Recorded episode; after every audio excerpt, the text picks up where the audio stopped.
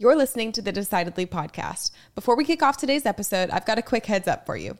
Our guest today sprinkles in some colorful language, so while we talk about raising kids, you may not want to have them in the car for this one. When you're ready for some unfiltered conversation, let's dive right in. I'm Morgan, your producer, and this is Decidedly.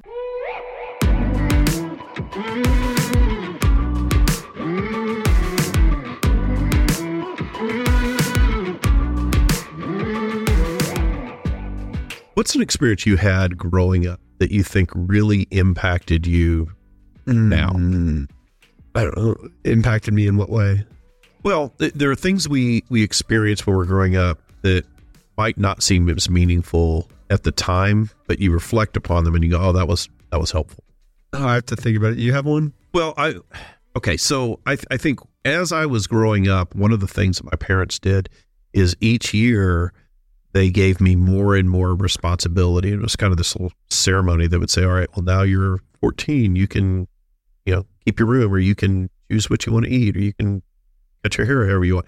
And I got more and more personal responsibility or autonomy over my own self, so that when I left the family or went to college, it wasn't this big shock to my system. I didn't have this need to go and uh, go crazy like a lot of uh, you know a lot of friends that I saw that you know going out and being irresponsible.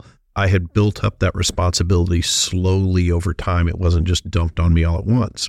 And so that that's why I was asking. I was wondering if there's something that you reflect on about growing up that you look at and go, "Oh, that was probably really helpful." You never let me quit anything. You would always say to us, Smiths aren't quitters. Can't quit. So if I was playing soccer or something and I wanted to quit, which happened in everything I ever did, I wanted to quit. All kids want to quit something that's hard. You to- said you're going to finish the season. You're, you're like, you have to stick with it. With the Taekwondo as well, you're going to get a black belt.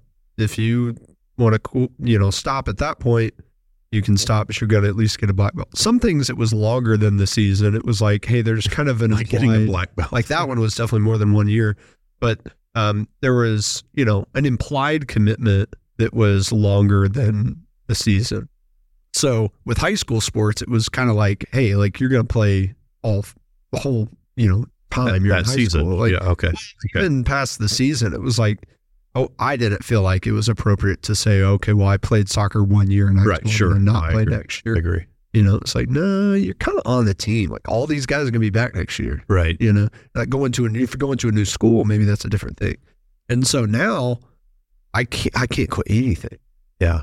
like i just i can't quit Well, it, it probably makes you careful or thoughtful about the decisions you make to what to start. yeah yeah yeah yeah i think about that a lot like I, I, I also have a tendency to just really get into something Yeah. so i think about that before i pick up a new hobby i'm like well you'll be all in. Yeah. I if I go all in and I just try it out for six months and then I quit, like that's stupid. You know, what would be the end goal? And so I'll do go into some things and say, well, this is not necessarily a lifelong pursuit, but I've got to at least do X. I've got to cross this finish line before I can, you know, end my Oh, so you, you set up objectives. If I'm going to start something, I'm going to get to this level before I reevaluate whether I'm going to continue. Yeah, so like Okay. I don't think I don't see it as I quit triathlons. Um, you know, maybe I'll do it in the future. Right now, I'm sure. training, but it was I want to do two Ironmans back to back, and uh, then I did it. And I go, okay, that was the finish line. Right. You know, well, for a while it was that was something I'm doing, but it was always working toward this goal. I can hit the goal and then keep doing it, but I got to have like an exit plan. Otherwise, then it, it'll you're, feel like you're quitting without quit. purpose. Yeah. Yeah. Right. Speaking of lessons as a child that impact us as we grow into adulthood, our guest today, Jeremy Delk, uh, shared with us some insight about how to transfer that wisdom to children. So he's a serial entrepreneur known for his disruptive spirit and unconventional approach to life. His journey started out with humble beginnings in Kentucky, moved to, became a uh, day trader at 16, moved to Wall Street, turned thirty thousand dollars into two million dollars, and then lost it all uh, in less than a week. So he has a rough to hear. amazing story, and I think you're going to really get a lot out of it. He went from that to building himself back up Uh, he found a job at Fidelity, became the youngest institutional trader in the history of Fidelity, and then uh, now runs uh, his own venture capitalist firm. So we got into his magnificent story, his outlook on life, and why he thinks it's not necessary to have a plan. Uh, and Shawn and I talked about our thoughts on that from financial planner perspective, how to find your purpose and how wealth impacts the people that you care about, not just getting the things that you want in life. And then lastly, we talked about the role of dads in teaching, educating, and providing experiences for their children. So it's a really valuable episode as far as energy that we've had in the past. Jeremy uh, brings energy and he brings entertainment and he brings the wisdom. So stick around. You'll have a great time. I'm Sanger Smith, as always, with my dad, Shawn Smith, and this is Decidedly.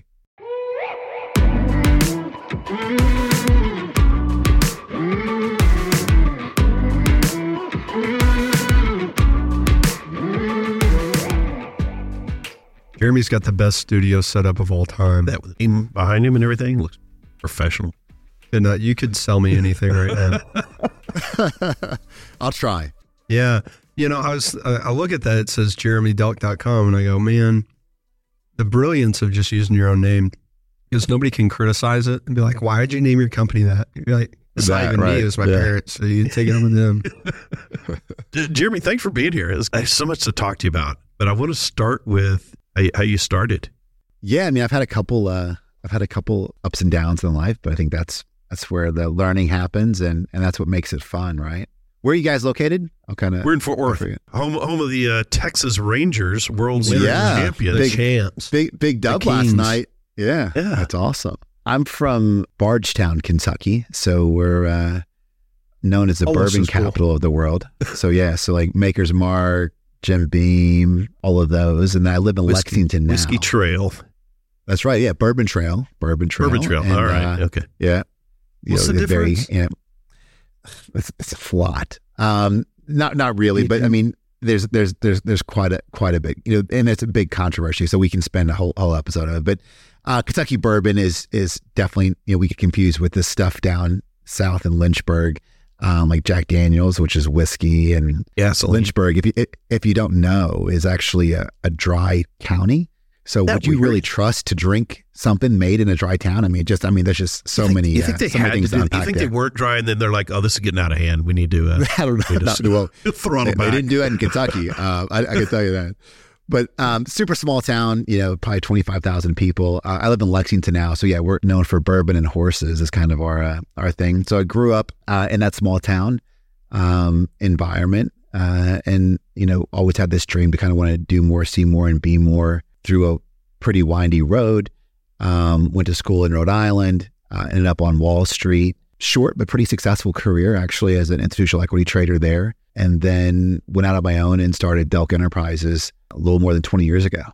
What motivated you to go to Wall Street? Because that is a totally different world from Kentucky. So, hindsight, it all makes sense. And there was like, you know, but I, I did write a book called Without a Plan, and that's literally how I've lived my, my, my entire life. So, you know, That's funny. Wall we write Street books came- on having came- plans. really, that's fucking dumb. People should read So- both and just yeah. kind of pull the best from So, each. no plan, no plan, just a direction. That's how I've. Uh, it's worked so well. For, you know, so so far so good for me. So uh, unfortunately, I lost my. I know you guys, you know, father son team. I lost my dad when I was seven. Unfortunately, to like a, a motorbike accident, which you know, there's a lot to kind of even unpack there. But two things happened with that event. Right, we went from a very high level of stability to a high level of instability. Right, you know, dad was a breadwinner, mom was home with the kids, that kind of thing. So I grew up pretty quick. Um, just kind of had to. How many how many brothers and sisters in their family? Uh, one one little brother who was who was two um, at the time, Oh, so geez. five years difference. So I was the man of the house at seven. So I- I'll get you to the question: How did I end up on Wall Street? So I was going to get about thirty thousand dollars of an inheritance from my dad um, when I turned eighteen, and you know I had this small fish, um, big uh, uh, big fish, small pond mentality in uh, in Bardstown, where I just wanted to get the fuck out. I wanted to go somewhere, and like you know, Sinatra said, if you can make it here, you can make it anywhere. So um, my you know full education on New York consisted of the Godfather, right? Like in the mafia, and like my last name is Delk, Right. as you pointed out. So not Italian. So probably not going to have the a career path in the mob and Wall Street, right? New York and Wall Street. Probably That's where I equated to. So so I started. Um, I just started. Uh, you know, reading as a dork. You know, Wall Street Journal, Investor Business Daily, and uh, this was in the late '90s. And looking at you know chat rooms like the Raging Bull, and was pretty self taught. So that that's how the affinity for the desire for Wall Street came. Was in a, I started day trading when I was um, 18 years old, and did well for a while. And but that's And the can why. I ask you? I want to ask you And- about day trading. How did you? You know, I've, I've never done day trading. I'm familiar with it. You know, the, and the the concept is to, you know, come in and out of a position within the day uh, completely. Uh, but how how did you get into deciding to do that? That's gambling. I mean, that's that's some speculative stuff. It's a hundred percent gambling. So, I mean, my mom, you know, very wisely put me into great mutual fund and, you know, very stable growth. Um, that sucks. That's not cool. So I wanted to go. And so I, I literally, my, my thesis was I would go through and look at biggest movers of the day by percentage. And this was in the dot com area. A lot of tech was happening. So um, that's what I kind of lasered into. And I was, you know, long or short positions. Short is basically when you're selling stock that you don't own. Um, and I would just go through on momentum multiple times a day. So, so you were just looking for the, the biggest movers in terms of momentum, and then following that momentum. If it's going up, you're just going to bet that it's going to go up the next day. If it's going down, you're betting that it's going to go down the next day. You're taking a short position. Is that essentially what you're doing? Essentially it. Yeah. Okay, all right. And I got good. Um, and then I started got learning about cool things called I don't know if you cool things about. Uh, I, I got I got I learned about things like margin, which was really cool. I didn't even know about margin, which is basically leveraging your stock. Like, wait, hold on, I only have thirty thousand, but I can trade hundred thousand dollars worth of shit. Wow, that's cool. So in two years, when I was nineteen, I grew thirty grand into about two million dollars, uh, which is pretty cool. What's It's, cooler? da- it's dangerous to have a 19 year old with $2 million, I think. no, it's so sound and it makes so so many responsibilities. I mean, I, you think? Brilliant. huh? I mean, I was, I, I was, I, I bought a condo, 20 foot ceilings, fireplace, you know, at my freshman summer, as every freshman in college does, you know, brand new Grand Cherokee. I was buying out bars. They didn't even card me because they knew, they knew how old I was, but I was spending so much money in bars underage, just kind of going through and living the life of, uh, of Riley. Um, and, you know, I, I, you, you, don't remember this, uh, your son, but um, this was like um, the Palm Pilot, right? So it was Yeah. basically like the so I was trading stock. I was I was making twenty thirty that thousand dollars on, on, on, on my on my on my Ameritrade Palm On your, Pilot. on your Palm Pilot? Yeah, in class, and I'm thinking like, how's this fucking teacher going to teach me anything? Do I just made a salary while I'm sitting here? So you're right. I mean, you can't tell a 19 year old full of testosterone anything. Give them a couple million bucks, you have no hope. What I learned after blowing up two million dollars in four days, so two so years that, to that build all it. came to a So crashing you- end in two days. You come up with two million. Four- You're living days. like you have twenty. Two, two, two million at 19 and 99 is twenty Yeah, million. It's yeah, fucking yeah. like I'm Yeah, basically a going crazy. billionaire. Yeah, yeah. Yeah. Right. So Yeah. yeah. tell tell me about how the How did that come to an end? so this thing called the dot com bubble happens. And, you know, day trading, as you accurately describe it, if you don't know anything about it, you are supposed to be unemotional and don't go to sleep with a position, be in cash by the end of the day. And I, I just, I was leveraged so much um, that, you know, it just had to come back. It had to come back and it didn't. So with margin, so if I, I was trading about $5 billion worth of stock with 2 million in cash. So if you lost 20%, that's 50% of your stake in a day. Combine that by a, couple days, and it's not hard to do the algo. You're going to be zero. So that was the worst thing in the one of the worst things in, in, in my life that had happened to me in the moment. Second to only maybe my father dying. Retrospectively, probably the best thing, one of the best things that's ever happened to me in my life. Why was it the best thing? What'd you learn? From? Well, I mean, what would have happened, right? You know, if I'm 25 or 30 and I've taken the two to 10, right? I mean, I was so unteachable. I was so like, you couldn't, I, I knew Wait, everything. what do you mean taking the two to 10? kept Well, if, if it didn't blow money? up, like what, what happens if it didn't, if it didn't oh, blow Oh, up? oh, It oh I see. going- I'm sorry. Yeah. It was, it was going to blow up at a certain point. I was unteachable, couldn't be told anything, whatever. So, you know, at 19, I could have, you know, packed in and went home to my mom, right? 25, 30, you got kids, why? Like you've got other things that now you're affecting more people. So the timing of it was the best time that could happen. And then it really taught me a lot of lessons in life. Like humility, you're not always the smartest guy in the room. But what it, why it was the, why it was probably besides those teaching components is I had a path to choose. I could have went back home to Kentucky um, from New England, and that could have been my story because um, I had bills. Right, I still I was still in college. I still had you know a mortgage. I still had stuff that like were real people, real life problems that n- most nineteen year olds didn't have.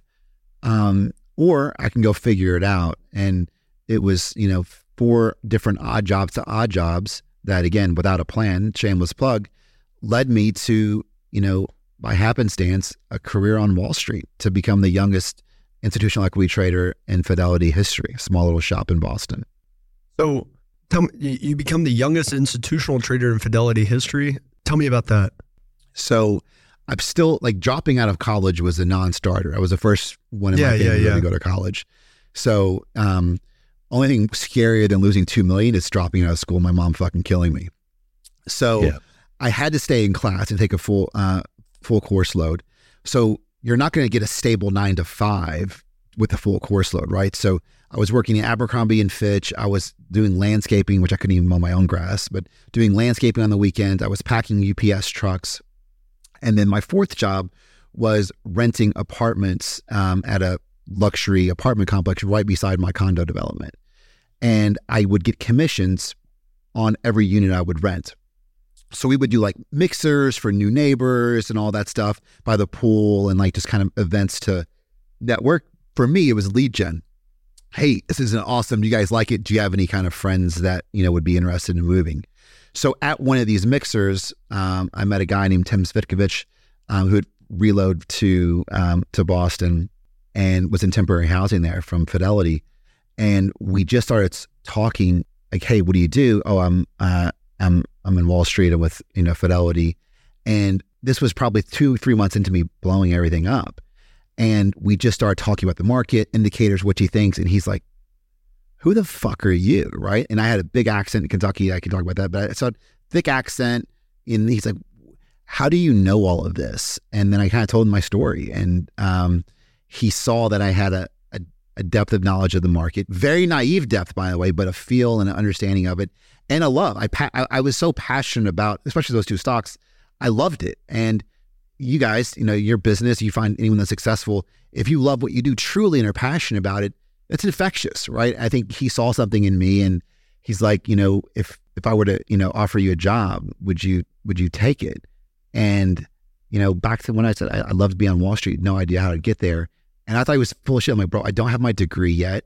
Um, I'm just hillbilly from Kentucky. I just lost $2 million. Like, why would you do it? And, but I said, if you're serious, we'll do it. So three months of, I mean, they're a, a big multinational firm, right? So three months of background, you know, checks and application, that whole process. And I uh, got the gig, which is pretty cool. I converted to night school and finished my degree to my mom's uh, uh, liking. And that's how I ended up on Wall Street. Um, I was youngest by passing, you know, Series 7, 63, all your licenses at that young age. Yeah, that's most people are not even going to seek out that type of position at that age. And I didn't seek it out. I mean, again, like that's that's why I think I live I live this this you know Yeah, it was almost as if it was say- supposed to happen that way. right. Just saying yes. Just say yeah, sure, yep, mm-hmm, mm-hmm, because you don't fucking know, right? I mean, and Yeah. and I, I do have you do have plan. I don't really have plans, but I know where I want to go and get to. But I stopped questioning how I'm going to get there a long time ago. I don't care how I get there, as long as I'm there and we arrive. It'll be an interesting ride, and that's the perspective of how I look at it. I believe in manifestation, a lot, a lot of those things. But just go because if people get so, you know, you know this paralysis by analysis, and they get so layered into this is the path they need to go, just fucking stupid. Like you're going to be more educated when you are at that crossroads than where you think you will because you know more information, right? You're, you're kind of going through. So I, that's how I've tried and how I've you know lived a big part of my life is just kind of saying yes, taking opportunities and learning and, and pivoting and, and, and adapting. And as long as you continue on that journey, you've never really failed. You've you've had opportunities to learn and don't make the same mistakes twice. Hopefully. But Jeremy, despite Shawn and I being financial planners and being in the financial planning industry and a lot of our clients assuming that we're here to help them create a plan and implement a plan. I don't think that what you and I are in disagreement nearly as much as I was joking about earlier. Coming up with a clear aim for where you're going is so much more important than following the how to get there steps. And a lot of people they approach a problem seeking information or solutions around how to get there.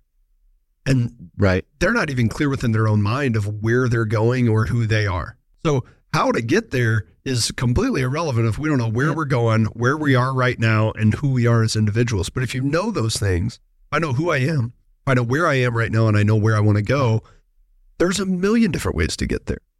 And to your point, 100%. I can change the plan as I go as long as I'm really clear on where I'm going. You almost always have to be able to be willing to change the plan, not change the vision necessarily.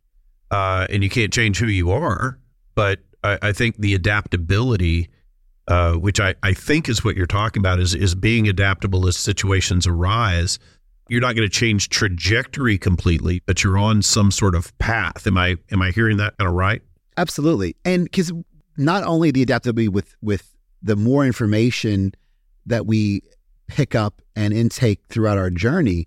But you guys probably have, you know, people worth a hundred million, a billion, a million, whatever. And if I said to you, hey guys, I want to come to you and give me the best plan, you couldn't do it no matter how much I would pay you because every one of your clients are different. My plans and things that were important to me um, five years ago are vastly different than what's important to me now, right? So having that piece of understanding what's curated and bespoke for you that's all that should matter, right? I mean, people, and I have to be on social media because you have to in this day and age, but I hate so much of it because you have so many of these fraudsters pointing out this, you know, this life that is emulating something that isn't even real.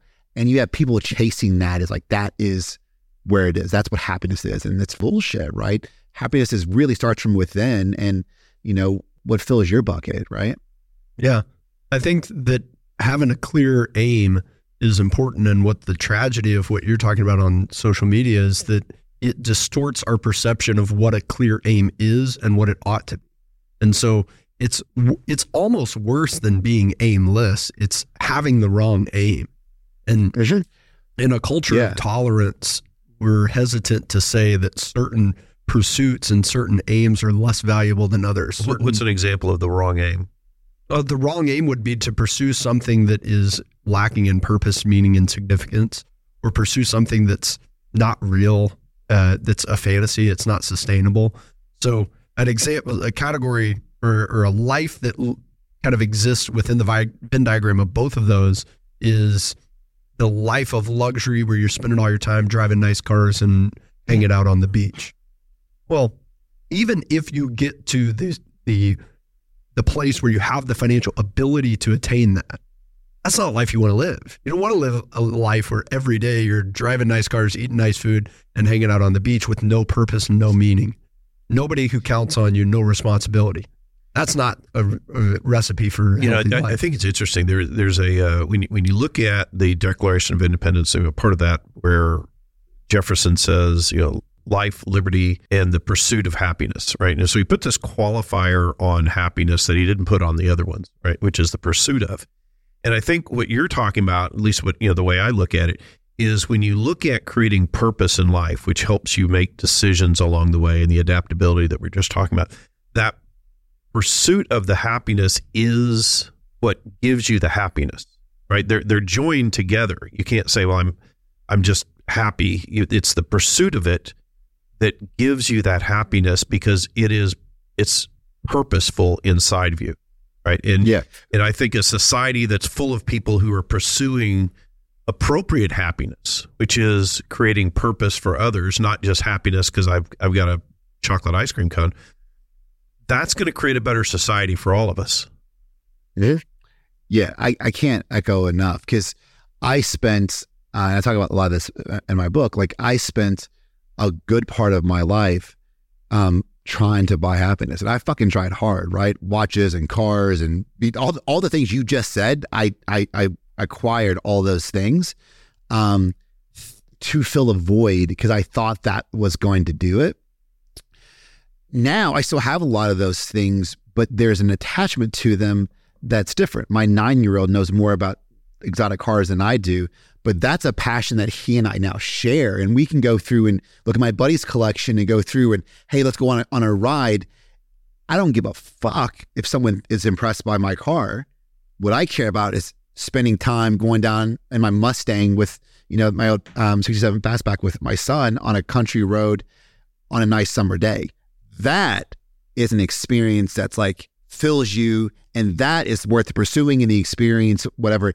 It's not it's it has to start really from within and that's with business um yes but especially in, in life and that personal because i think business is very personal. That if you can start where with that core of really what is important to me my journey my family my tribe like if you can really hone in and laser focus at where you feel in that gut you won't be led down the wrong path. And it's okay. Some people shame having nice things and going through having resources you know, life's hard. I think Grant Cardone, life's hard without money. Uh, with money, it's impossible without it.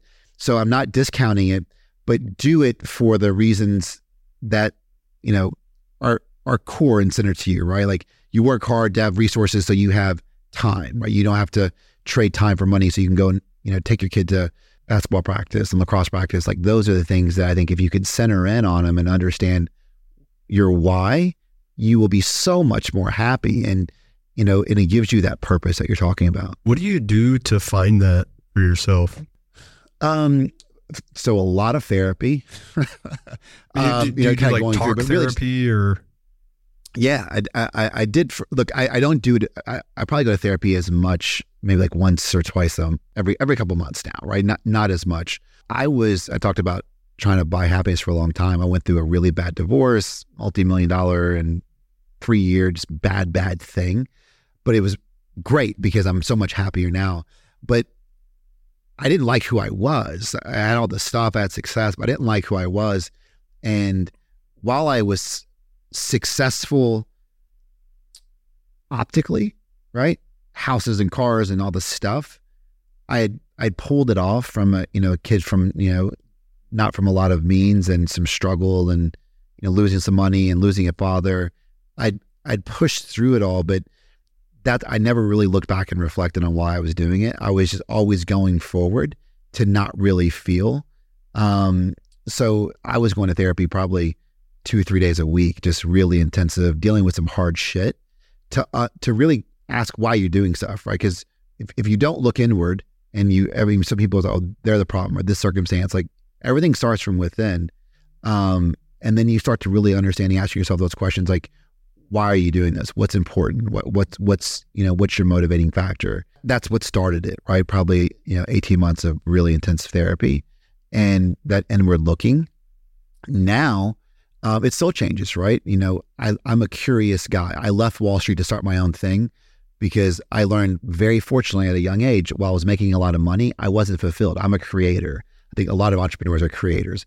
I like learning. I like building stuff. That's what drives me, and that constant learning now in in a part of my life i'm trying to give back you know i like to help charities out that i'm i'm passionate about i like to do mentoring and you know help being soundboards because i'm helping someone which kind of feels like it's a bit of an obligation but i have i like solving problems man like most entrepreneurs do so that to me is is really uh really fun and kind of gives me a lot a lot of purpose and now the now the kids right i've got a a nine and a um, almost five year old, and another one on the way. So like uh, that's my purpose now. How explicit do you get with it? Do you write down a do you, like do you have a personal mission statement, personal values that you that you um, write out, or do you is it a more of a like a vague vision that you have?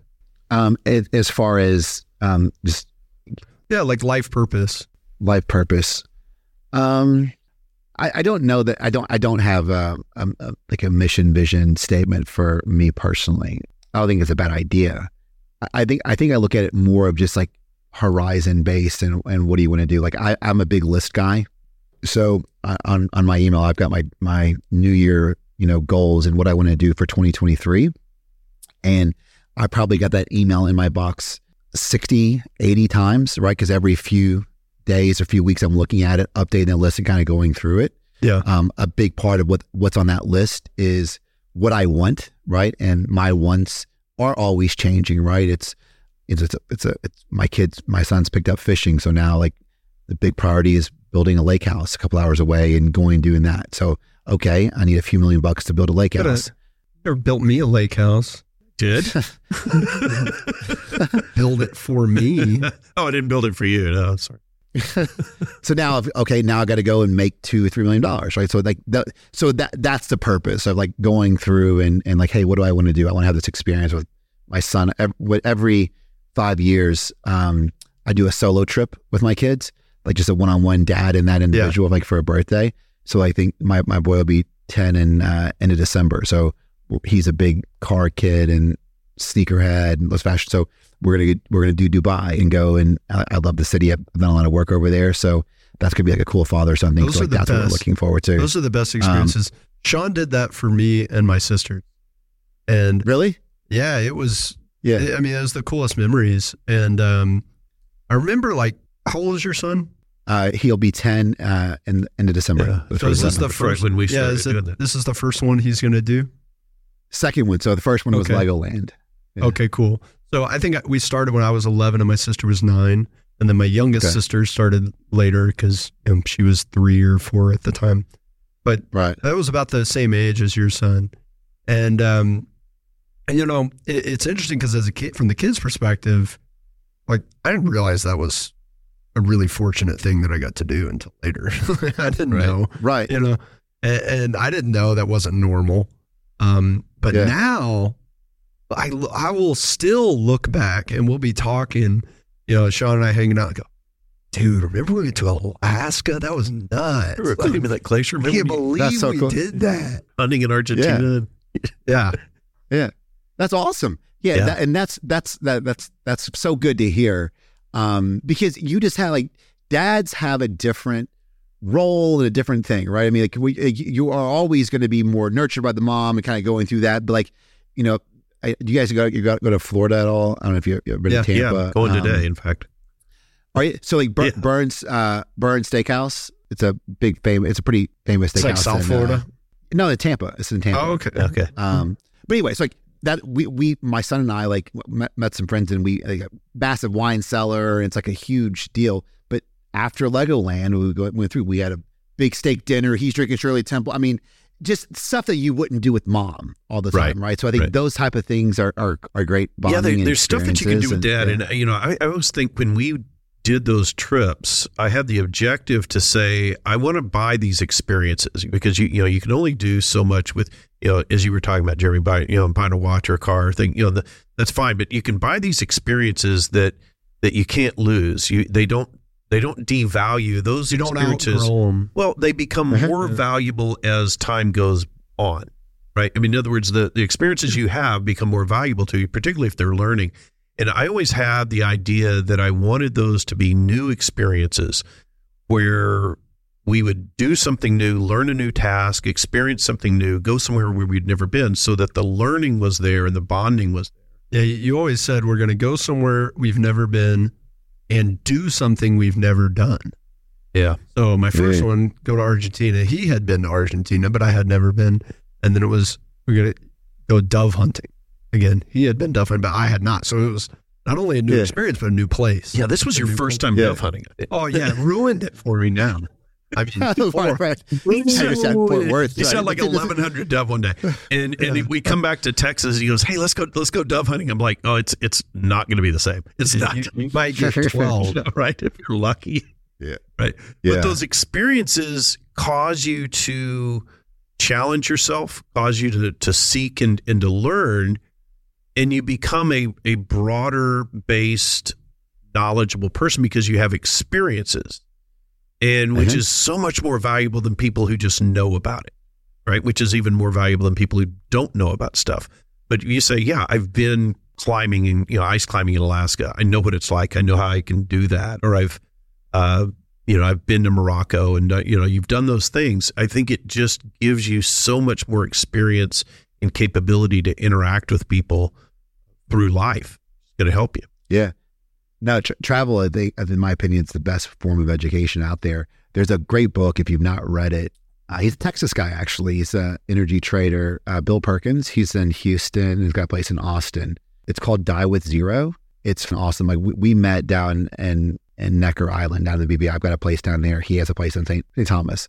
But it's this concept, not being irresponsible. This is like great. You guys are financial planners. like fucking die with nothing, right? That's like fucking yeah, really I, I heard the name of that. I've, I heard about that before, and I and I immediately had a you know a negative reaction to it. Had, having not read it, so I, that was my yeah was yeah my for first sure. take on it. Yeah. So, so so it's not it's not this level of just be irresponsible and fucking blow it, but it's it's. I lost my dad when I was seven. None of us are promised tomorrow. We've all had loss, right? But the idea is that so many of not really business people, wealthy people, but the, like my my mom who retired from the post office, right? They save for retirement, and then they've got some pension, but they really have like, wh- what are they able to do? Because now they've got bad knees and they can't hike Machu Picchu, right? So the idea what Bill writes is this thing of time buckets but life is only experiences. Like I don't care how much money you have, you get sick in cancer, you you, you, can't keep paying that, right? Like it's gonna, you know, it's hundred thousand dollars a day. Like you're never gonna save for for for everything. If you want to go like have these experiences, have them, you know, when you can. If you want to help out your son, I like me. Like if you if you if you if you if you how about your son? This is that I'm not putting you on the spot. I love them. I hope hope oh, this is a video podcast too. But it's fucking great timing. you just fucking did that. Sanger's eyeballing me over but- here. Like, yeah, you should. But this- you. but- Wait to but this how is true. going to go. How old are you? Uh, 28, How, nine. how old are you? 29. So are you married yet? Single kid? Where, where, No, where I'm you not married. Yeah, no, no kids, no wife. So um, maybe he's 29, maybe it's 25. I don't know what you what you've got, but him trying to buy a house, right? You giving him fifty thousand or hundred thousand dollars right now, while you're around to make sure he doesn't blow it on a sports car, to help him out with a house, giving him that money now is going to be so much more impactful for him than it is when you die 100 years from now and he's 69. That money doesn't matter. Right. If you have a charity that you're passionate about, give them the money now to kind of make, make that in- impact for it, right? So that that's the idea. Like this, you, you should try to plan to use your resources to have those experiences now. Because when you are 100 years old at the nursing home, it doesn't matter what you've got in the bank. It's what you got in that memory bank, right? And those experiences that you're talking about in Argentina and in Iceland and Alaska, like those are what is really the value. So make those impacts now, right? To kind of go through. I think that's that's a big piece that um it's, it, it's a great book. I really it, Yeah. I know every financial guy I'll- thinks I'll it's take a look but at the- that's that's that, that that's the idea of it. There is some- that's but that's one one concept. Well, there, there's some software and- that I use. Uh, Sanger uses the same thing with clients, and looking at the probability of success of achieving certain goals. And you you talk about you know what is it that you're wanting to accomplish, and you want uh, you know at the first level uh, a sense of safety or freedom from worry, and then I have these aspirational goals, and we kind of layer these things on. And go through the software and say, all right, here's your probability of success, right? And if it's less than a certain number, you're, you're concerned about that, and you want to modify the goal, and that that's pretty reasonable for people to figure out. The flip side to the same problem is when somebody has too high a As probability. close to of 100 success. as they can get. know. Right, right. They're they're 99% probability of success on all their goals. And I tell them that this is the flip side to the same problem. They look at me funny and I say that the problem is we haven't properly calibrated these goals so they're realistic, achievable and motivating for you. So if you're if you're saying I'm going to achieve everything I'm going to do at 99 or 100%, I start talking to them about the exact same thing, Jeremy, that you just said. Can we do something now? Can there be a gifting? Can there be experience? Can there be material acquisition, charity?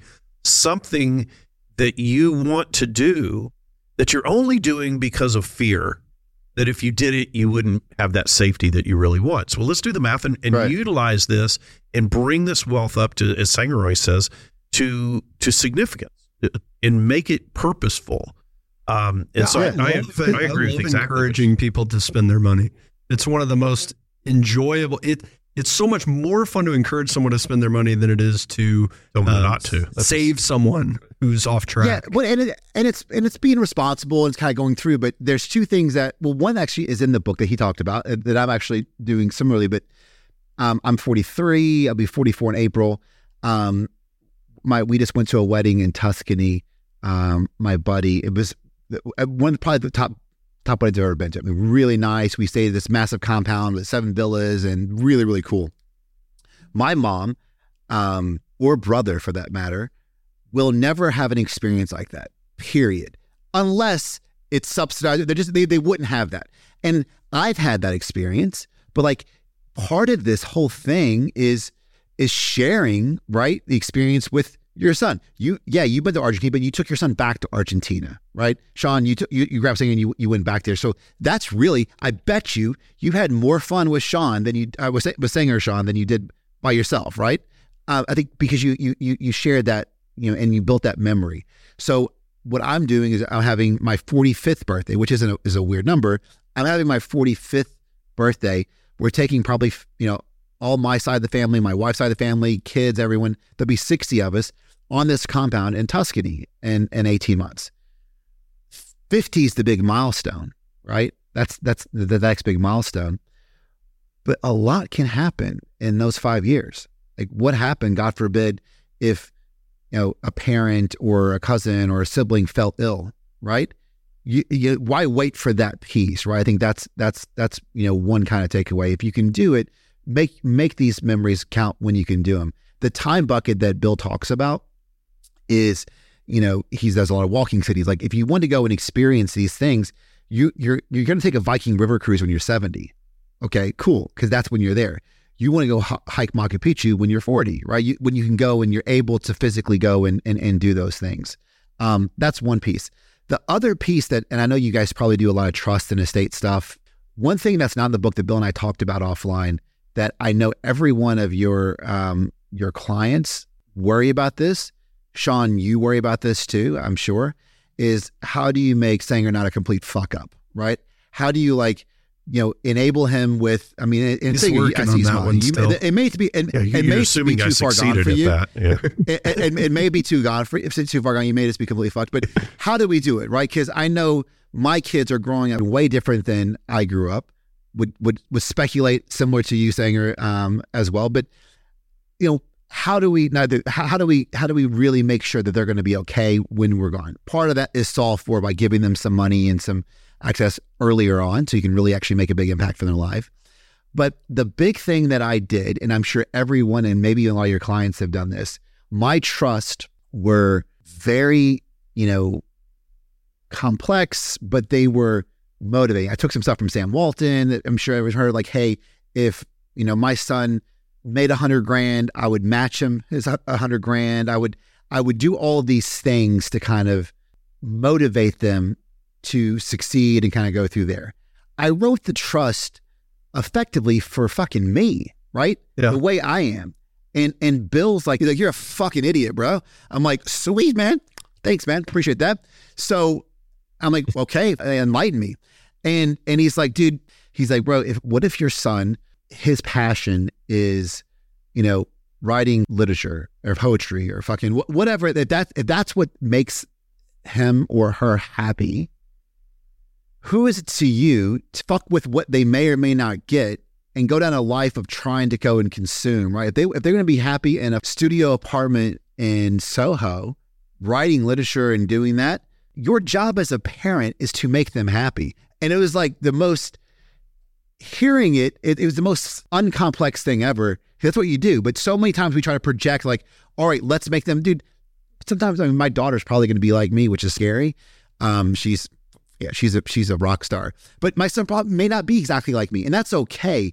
But sooner you can come to grips to that, and then understand like, hey, just let them be happy, support them in their endeavors. Well, I, You're gonna I have a think there much has to better be a relationship. purpose to that because I, you know, I, don't, I don't think necessarily our job is to make them happy, but uh, my, the way I saw it was to to say I want to make the possibilities real. I want to open your eyes to what you can do, and to say the the, the things that you might want to do are achievable, and, and give you those experiences and and have you learn things and uh, let you know there's a solution financially, and you know, and if there's a you know a problem that money can solve, we have money, we can we don't have a problem anymore. And and to to get that mentality right, you know, I, I don't think I want to just make a kid happy because kids are idiots, right? They, they what make, might make them happy might not be best, right? But I want to give them the pathway to the possibilities and grease the skids a little bit, not completely, not make it too easy, but to give them the chance to experience those opportunities that they're that they're seeking. Yeah. Um, yeah, for sure. And and like I said, I mean, it's not as I think every situation is is is unique. Um, but part of the reason why we make these trusts so complex is to protect them from themselves, right? Because if you Yeah. give a 20 year old a bunch of millions of dollars, they are going to end up hurting themselves, blowing it. dri- I mean, it's it's a recipe for disaster. So then you put in more complex layers. Like you put in all these layers, and I think that the aha moment was one, if you're making impacts smaller earlier on while they're around and giving, you know, kind of going through, you're fucking around to be like, hey, guide them as opposed to having a trustee tell them when you're not here. Um, but but two, having the pieces of going through and, and, uh, and understanding like, hey, what is it, and making it okay. Because the way mine was, and I'm sure there's some of your clients that are like this, it was so regimented that the only way you were going to get all the money, but you may not get it till you're 40, and that may not be the right thing to do, right? There, they, they, there there's a, a vehicle to get it earlier, as long as you're pursuing your your passion or what, whatever that is, right? But it it forces you to have conversations with your kids. Crazy. It forces you to say like, what what is it? Kind of going through and having that open dialogue that you don't have to be like me. Maybe you don't want them to be exactly like you, but open that dialogue. What's important? I think there's a go through- and then give it that responsibility direction. that comes with that in educating and making sure the person is up to the task of the responsibility of dealing with that level of wealth. Uh, so that Is they it- don't squander it, and that you understand, you know, what what is this person's values, but where is their mindset? Do they have clear goals? You know, just make sure they're they're educated enough that they can have the responsibility. You don't want that situation where, you know, like a, a lottery winner who all of a sudden now has wealth, but but hasn't built up the habits and, and mentality that would have allowed them to build that wealth and allowed them to manage that wealth. They can they can squander it. They can have you know a bad outcome. Yeah, no, for sure. And I think that uh, a hundred percent. And I think it's to, to be super clear on what I'm, um, what I'm saying. Let's just go back to picking on Sanger. Let's, let's that. pretend that you it. want to, but you, you, you want to give him a million dollars. I'm not, I'm not saying that you would give him a million dollars at 20, 25, 29, or I'm not saying that at all. 39 year old Sanger is going to be way different than 29 year old Sanger, right?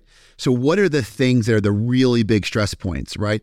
It's it's getting married, it's going through, and maybe it's a house. So maybe of this, just to use a, a million dollar number, maybe it's you know 10 percent of that or or eight percent of that's going to help out with a big step, getting them into the right school district or a right neighborhood, and kind of taking that easing that burden off of getting that first house. And maybe it's matching funds or kind of going through there. Then what's the next piece? Maybe it is he's entrepreneurial and wants to go through and and do a venture and he's earned some money and saved it. Maybe it's taking some of that million of that pool that you're going to give them and giving them a chunk there to kind of go through. It's it's making those steps a little bit easier, to use your term, greasing the skids a little bit to to kind of go through. But you're here for that piece, right? As opposed to where where it really does matter because when he's 59, like if if if, if you had an inheritance right now, Shawn, is it going to change your life? Fucking There's no, no, chance he's getting not, one of right? those. No, I'm not. I might. if you play your cards right, yeah. The, the good Why do you is, think I hang, I hang out with you all the time? Yeah, right. Yeah. well, the good thing is, I don't have to set all that stuff up for you. You've you've been way more. You've already got your I- house and ranch and the house and the- cars. and- I didn't have and to help you with any of it. You know, you you did I all got. that stuff. I mean, but you, here's the thing: you didn't necessarily help me financially, but I have a leg up on all my friends because I didn't have to worry about. Uh, I didn't have to learn have a hard road in learning the habits. Mm-hmm. You know, I didn't sure. have to learn. Like, I mean, the career that I have. I, when I was in college, I decided, okay, well, I think I'll be a financial advisor. You know, I haven't found anything that's obviously better than this. And I had started working for my dad when I was 14.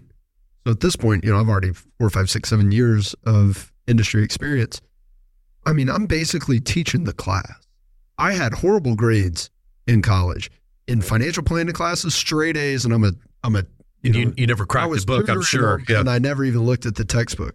I was like, oh, that's you know, that's better than money. That's the biggest gift that right. I could get. Yeah, the ability to earn money is the ability yeah. to earn money. And I feel like I am reminded all the time, oh, that's, you know, I can pat myself on the back and say like, oh yeah, I bought my own house, I bought my own ranch, I bought I built my own business, I did this. But at the same time, like it's not all me. I learned uh, because I got the gift of knowledge, I got the gift of wisdom. Yeah. Um, it's invaluable. Yeah. Why would anyone hire? I mean, people started hiring me to manage their money when I was, what, 24? Yeah. Why would anyone do that unless I was really, really good at what I'm doing? yeah. You knew a thing or two. like, why would anyone do that? Right. Well, that's, I got, you know, it's not because I'm so smart and hardworking. I did work hard, but it's because I got the gift of wisdom. I, I think, you know, one of the things um, I, I was noticing, I was out at dinner the other night and I thought about you because it in in your sisters because there there was a, a kid there and I was asking him, you know, how was your? You know, you had a presentation. How was it? And you know, I'm trying to have this adult conversation with this uh, eighth grader, and this guy just shrank into his seat, like he was oh, just just cocooning, like he couldn't answer questions, he couldn't explain uh, you know, he had done a report. I said, oh, you know, about this famous person. Oh, what, what was it about? Oh, just their life. I said, well, you know, I, I, I, I assumed it was about their life, but uh, what, what was it about their life? What about was, their life? That was noteworthy, yeah. and why should I care about this person? And he, you know, and and the point was, he, this guy couldn't have an adult conversation, and I think one of the big secrets to success, and nobody talks about it enough, is the ability to communicate your thoughts persuasively, the ability to have a meaningful conversation where you're exchanging thoughts, which is kind of what we're doing here. And I think you do a really mm-hmm. good job of it, and your sister do do as well. But without Jeremy, that, he lost. put in so many ridiculous rules. Like we, we they help you now. No, I'm very thankful. It was like you know we would have to go talk to an adult and ask them questions. We would have to. We didn't when it was up to him and, and my mom, there was no like kids table. He was like, No, you're sitting here and you're gonna behave like we behave as adults. We're out to dinner, you're gonna sit in the chair, you're gonna talk. And um, yeah, of course, like you hate it when you're seven. Then you wake up right. one day, you realize, oh, I can I have I remember every time we were in own. class, yeah. every time we were in the car, it was a it was a class on something. Oh, oh yeah, we couldn't drive home and like just stare out the window, and play I Spy. He would do like U.S. history trivia. yeah, geography lessons. Yeah, yeah, you had to answer things. You had to know things. Yeah, it, that's awesome. If you had to narrow it down to one takeaway, Jeremy, what's your best decision making advice for family business owners? So the idea behind this book, without a plan, is trying to show, not by theory and like 70 points, but of the last 20 years of my life being moderately successful, that it's okay. And I would argue sometimes better to go without a plan. And, you know, the subtitle is a memoir. It, it's, it is a business book, but it's a memoir. And I talk about a lot of personal stuff and struggles in my life and what have you of unbound action and failing my way to success. So it's really this approach that failure we're raised a lot of us are raised that it's a bad thing and i would argue it's the best thing right? That's where the learning the real magic happens. So the the major takeaway that i just talked to whether i'm speaking on stage or you know coaching or mentoring whatever is to just get started right?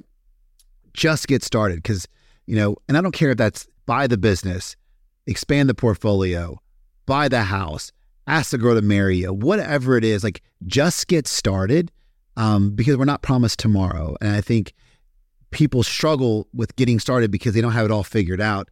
Show me someone that modeled in you know 2019 for a global pandemic. Fucking no one did, right? So it, it's okay not to have it all figured out and just kind of go forward and, and having that adaptive. That's that's really it. Where can people connect with you and uh, get a copy of your book?